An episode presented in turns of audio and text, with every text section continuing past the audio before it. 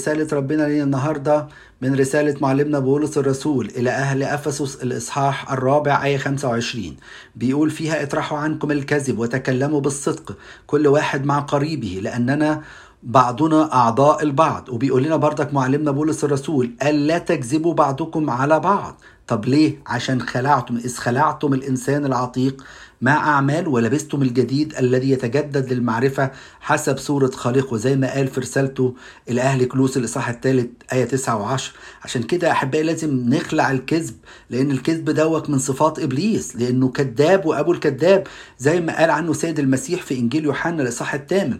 وكمان خلي بالكم النبي زكريا بيقول لنا خلي بالكم ليكلم كل إنسان قريبه بالحق واقضوا بالحق وقضاء السلام في أبوابكم.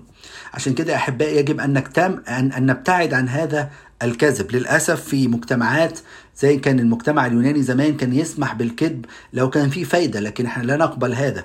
ونلاقي برضك ثقافات كانت حوالينا بتبيح بالكذب في ثلاث حاجات. يقول لك في حالة الحرب أو إصلاح المتخاصمين أو في كلام الزوج مع زوجته أو في كلام الزوجة مع زوجها. طبعا الكلام ده الكتاب بيقول لنا اطرح الكذب.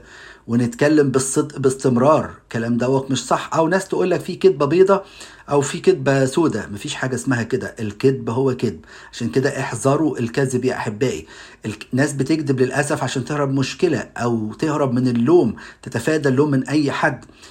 أو بيظهروا قدام الناس صالحين. لكن إحنا الكتاب بيعلمنا إن إحنا يجب أن نطرح الكذب. ليه؟ لأننا بعضنا أعضاء البعض. زي ما بيقول معلمنا قديس يوحنا ذهبي الفم هل نخ... هل تخدع العين اليد؟ لأن إحنا كنا أعضاء بعض.